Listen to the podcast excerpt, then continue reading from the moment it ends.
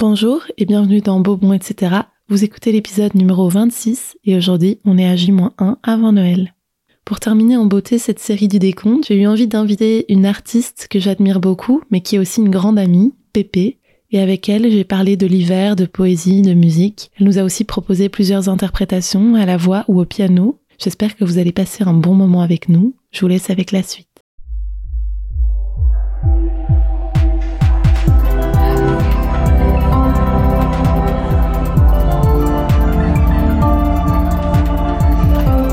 Beau, bon, etc. Coucou Pépé. Bonjour. Comment ça va? Ça va trop bien. Je pense que tu avais un texte que tu voulais interpréter. Je te laisse euh, prendre le micro. Mais oui, mais de base, en fait, c'était euh, un petit poème. Et puis, au fur et à mesure, c'est devenu une chanson. Et là, pour cet épisode, j'avais vraiment envie de revenir un peu à l'essence du texte, qui était de base un texte parlé. Et donc, euh, ça fait ceci. Cette chanson est comme un flocon qui tombe à l'aube de l'hiver, un frisson qui se balade le long de nos nerfs. Il passe furtivement pour laisser quelques instants de chaleur sous nos vêtements. Alors, on se serre, on se rapproche, on sent l'autre vibrer sous l'effet du froid démesuré.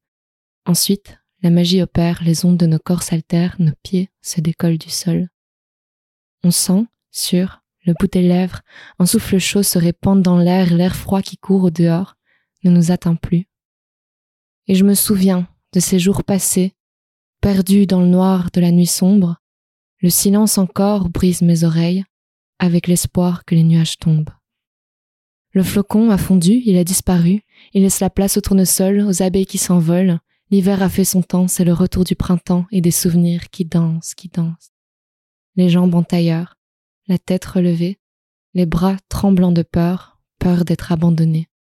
L'attente sembla longue, l'été pointa son nez. Je jure que j'aurais tout fait pour te retrouver. Retrouver le fil du temps, le temps qui passe, qui passe souvent, souvent je me lasse. Et je me souviens de ces jours passés, perdus dans le noir de la nuit sombre. Le silence encore brise mes oreilles, avec l'espoir que les nuages tombent. C'est magnifique. Et donc ça s'appelle Ode à l'hiver. Moi, ça m'a assez impressionné l'évolution de ce texte-là parce que c'était vraiment parti de quatre petits mots autour d'un flocon j'avais même pas spécialement commencé à l'écrire en hiver. Je savais pas pourquoi j'avais écrit ces paroles-là, ça n'évoquait rien au début. Et puis c'est en retombant plus tard sur euh, le petit écrit que j'avais fait dans mon carnet que les mots me sont venus différemment et euh, ça a pris une toute autre tournure où je parlais d'abord de quelque chose de léger pour finalement arriver vers un sentiment beaucoup plus profond et plus intense que je ressentais tout l'hiver et cette hâte de retrouver euh, les jours plus légers, on va mmh. dire. Oui, c'est beau. Est-ce que vous avez fermé les yeux? Parce que moi, naturellement, je ferme les yeux quand un texte est lu comme ça. T'as vraiment ce truc chantant, un peu slamé, je crois que c'était mm. l'idée. Et il y a vraiment pas besoin d'accompagnement musical comme ça, il se suffit à lui-même, c'est vraiment... Euh, c'était pas si simple, parce que du coup, euh, c'est vrai que c'est pas si simple qu'on a une mélodie en tête, ouais. d'arriver à enlever la mélodie pour revenir à quelque chose de simplement euh, raconté, en fait. Mm-hmm. Parce que ça, c'est ce que j'aime énormément faire quand j'écris, c'est raconter quelque chose. Ouais. Mais en mettant une mélodie dessus, parfois, ça devient un, un et là, du coup, je me suis vraiment plus reconcentrée sur les paroles et je me suis sentie frissonner aussi. Est-ce que c'est une grande partie de ce que t'aimes dans la musique et dans ta musique d'écrire? Enfin, Est-ce que t'es vraiment une, une parolière?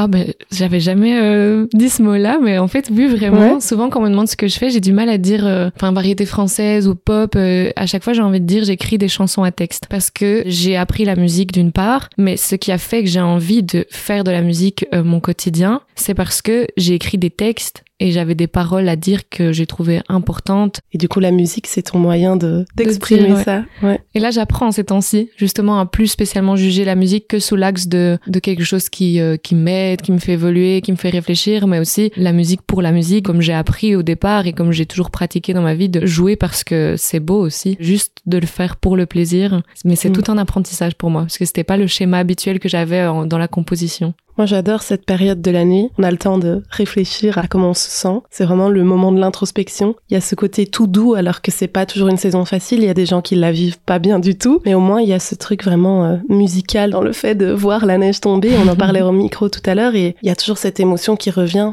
Là où on vit l'hiver, on a du coup un hiver quand même assez long où on va être beaucoup plus à l'intérieur. Ça va se répercuter sur euh, notre manière de prendre soin de nous et de réfléchir un peu à nous.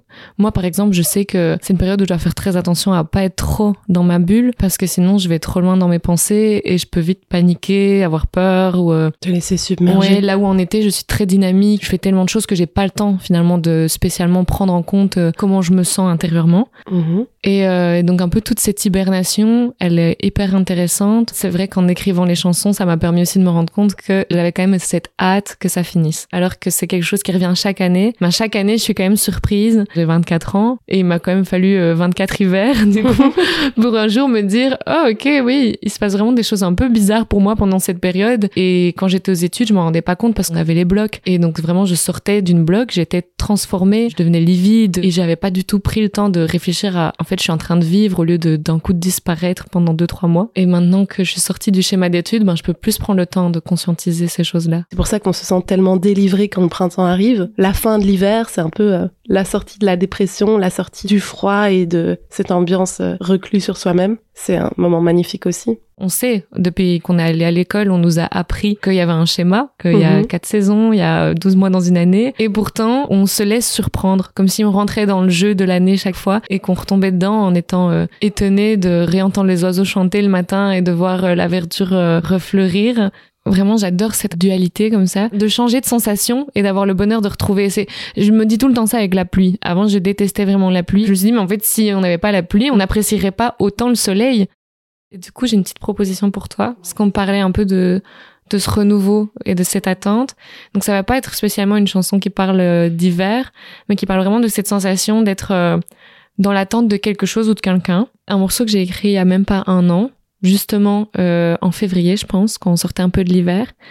Un matin où je ne voulais pas me réveiller, mais dans le sens pas me réveiller du tout. Je voulais pas vivre ma journée ni les suivantes. Et c'était une sensation hyper forte qui m'est quand même revenue régulièrement, euh, même jusqu'encore aujourd'hui. Et donc, je sais pas, j'écris sur ce sentiment-là, donc les paroles peuvent paraître légères et un peu fantaisistes, sauf que finalement, derrière ça, il y avait quelque chose d'assez intense. Ça s'appelle Au bois dormant.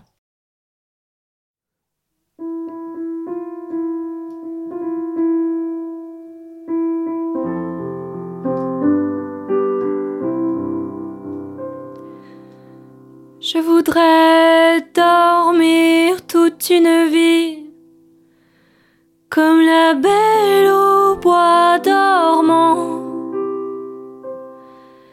disparaître pendant cent ans en attendant mon prince charmant qu'il revienne, qu'il me prenne, qu'il m'emmène danser là-haut, que dans ses bras je me perde dans l'immensité du monde, qu'à chacun de mes réveils, son corps laisse le mien, que chaque soir contre mes oreilles, son cœur m'apaise sans fin.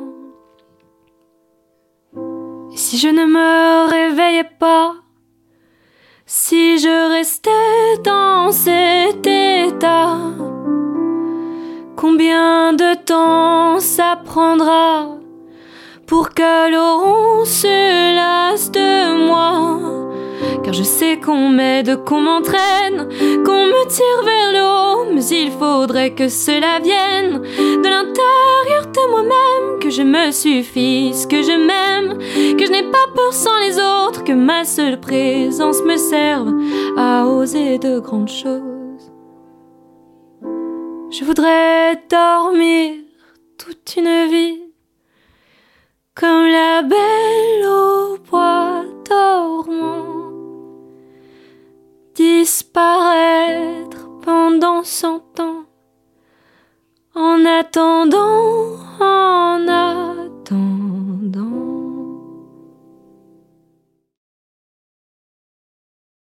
C'était vraiment magnifique, c'était tout doux encore une fois.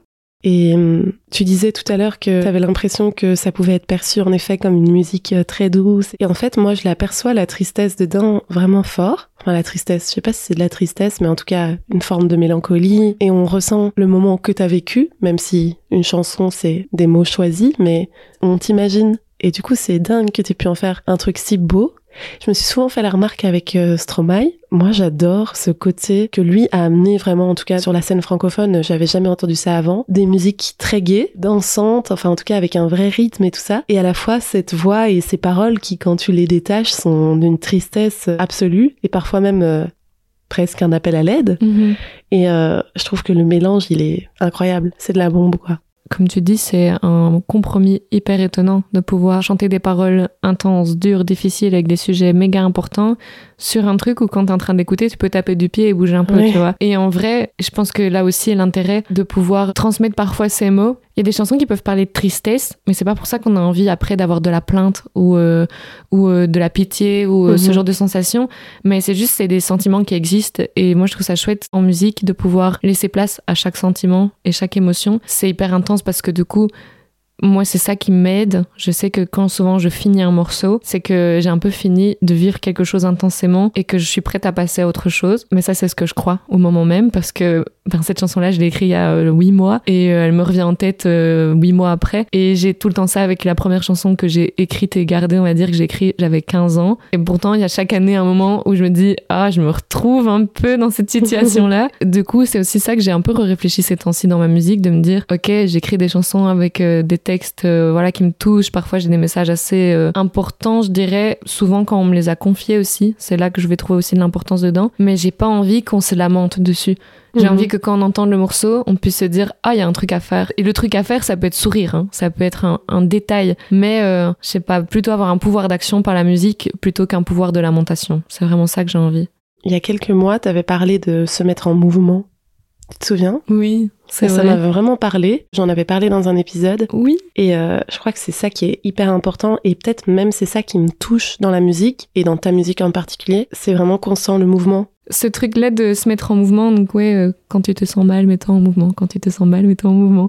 Euh, C'était un peu une phrase que je me disais à moi-même, mais que j'avais pas spécialement liée avec euh, des chansons. Et maintenant que tu me dis, ça me parle en fait parce que c'est bête, mais ça m'arrive de me sentir emprisonnée. J'ai souvent ça aussi, cette sensation de, je suis dans mon lit, je ne sais pas bouger, j'ai peur de sortir, de voir des gens et d'être confrontée à la réalité qui a avancé pendant que moi j'étais genre en mode grande pause de peur. Et en fait, le fait d'aller vers le piano, c'est un mouvement. Et je pense que jusqu'à maintenant, c'est le seul mouvement qui vraiment, euh, quand je suis toute seule, s'il n'y a pas une personne extérieure à moi, m'aide à sortir de ces genres de peurs et moments d'insécurité, de me lever et me mettre au piano. Et ça m'arrive très souvent de me mettre au piano. Je joue n'importe quoi. Mhm. Là, je suis dans une colocation où il y a une, une chambre où il n'y a pas de porte. Et ça m'est arrivé de penser qu'il n'y a personne dans la maison, de me mettre au piano. Et puis je chante et je pleure parce que vraiment, c'est libérateur. Mais je pleure, mais personne n'a envie de m'entendre pleurer parce que c'est Mhm. horrible. Et d'un coup, il y a quelqu'un qui sort quand j'ai fini le morceau qui fait Ouais, bravo Laura, c'était chouette.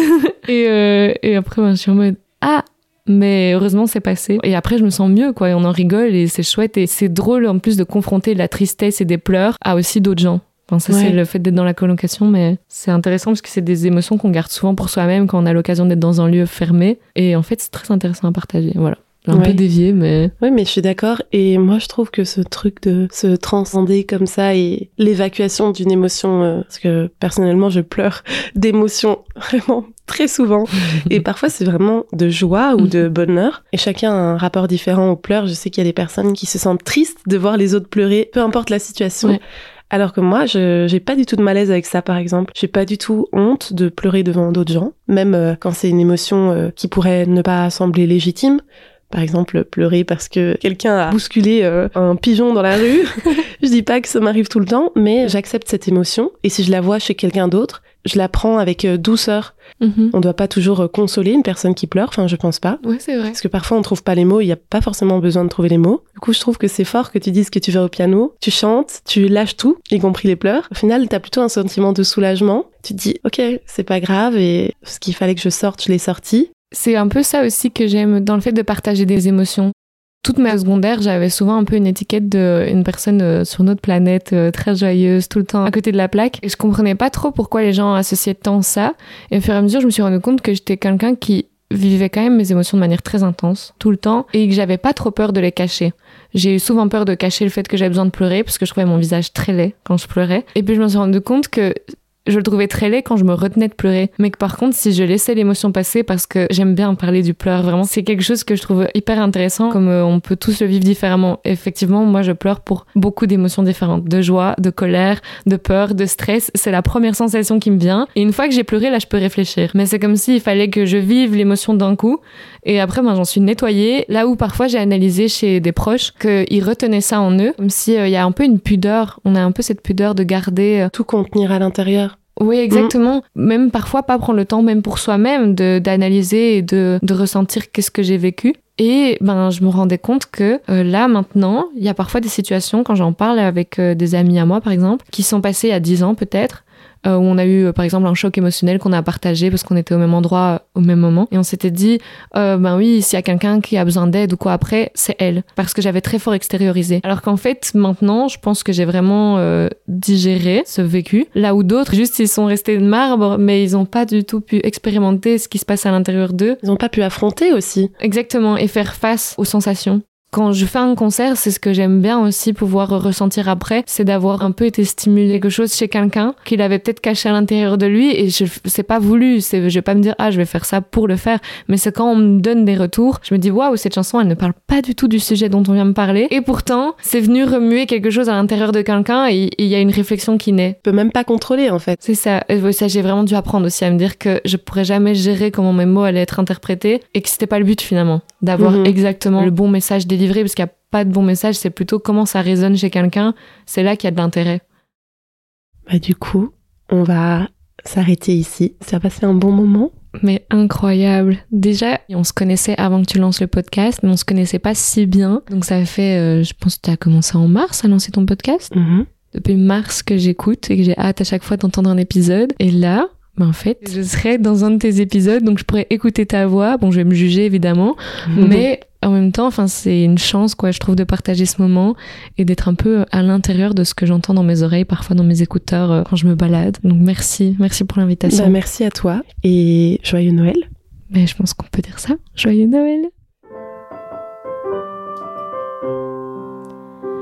Slide bells ring. Are you listening? In the lane, snow glistening. A beautiful sight, we're happy tonight, walking in the winter wonderland. Gone away is the bluebird, here to stay, he's a new bird. He's singing love song as we go along, walking in the winter wonderland.